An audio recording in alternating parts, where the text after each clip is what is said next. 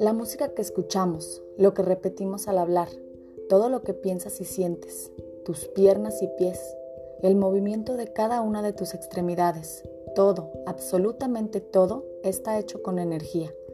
Debemos ser cuidadosos de cada palabra y emoción que expresamos, todo aquello que creemos y decretamos. Por eso, cada semana aquí voy a compartirte información y técnicas de numerología y afirmaciones positivas que seguro ayudarán a cambiar tanto tu vida como lo hicieron con la mía.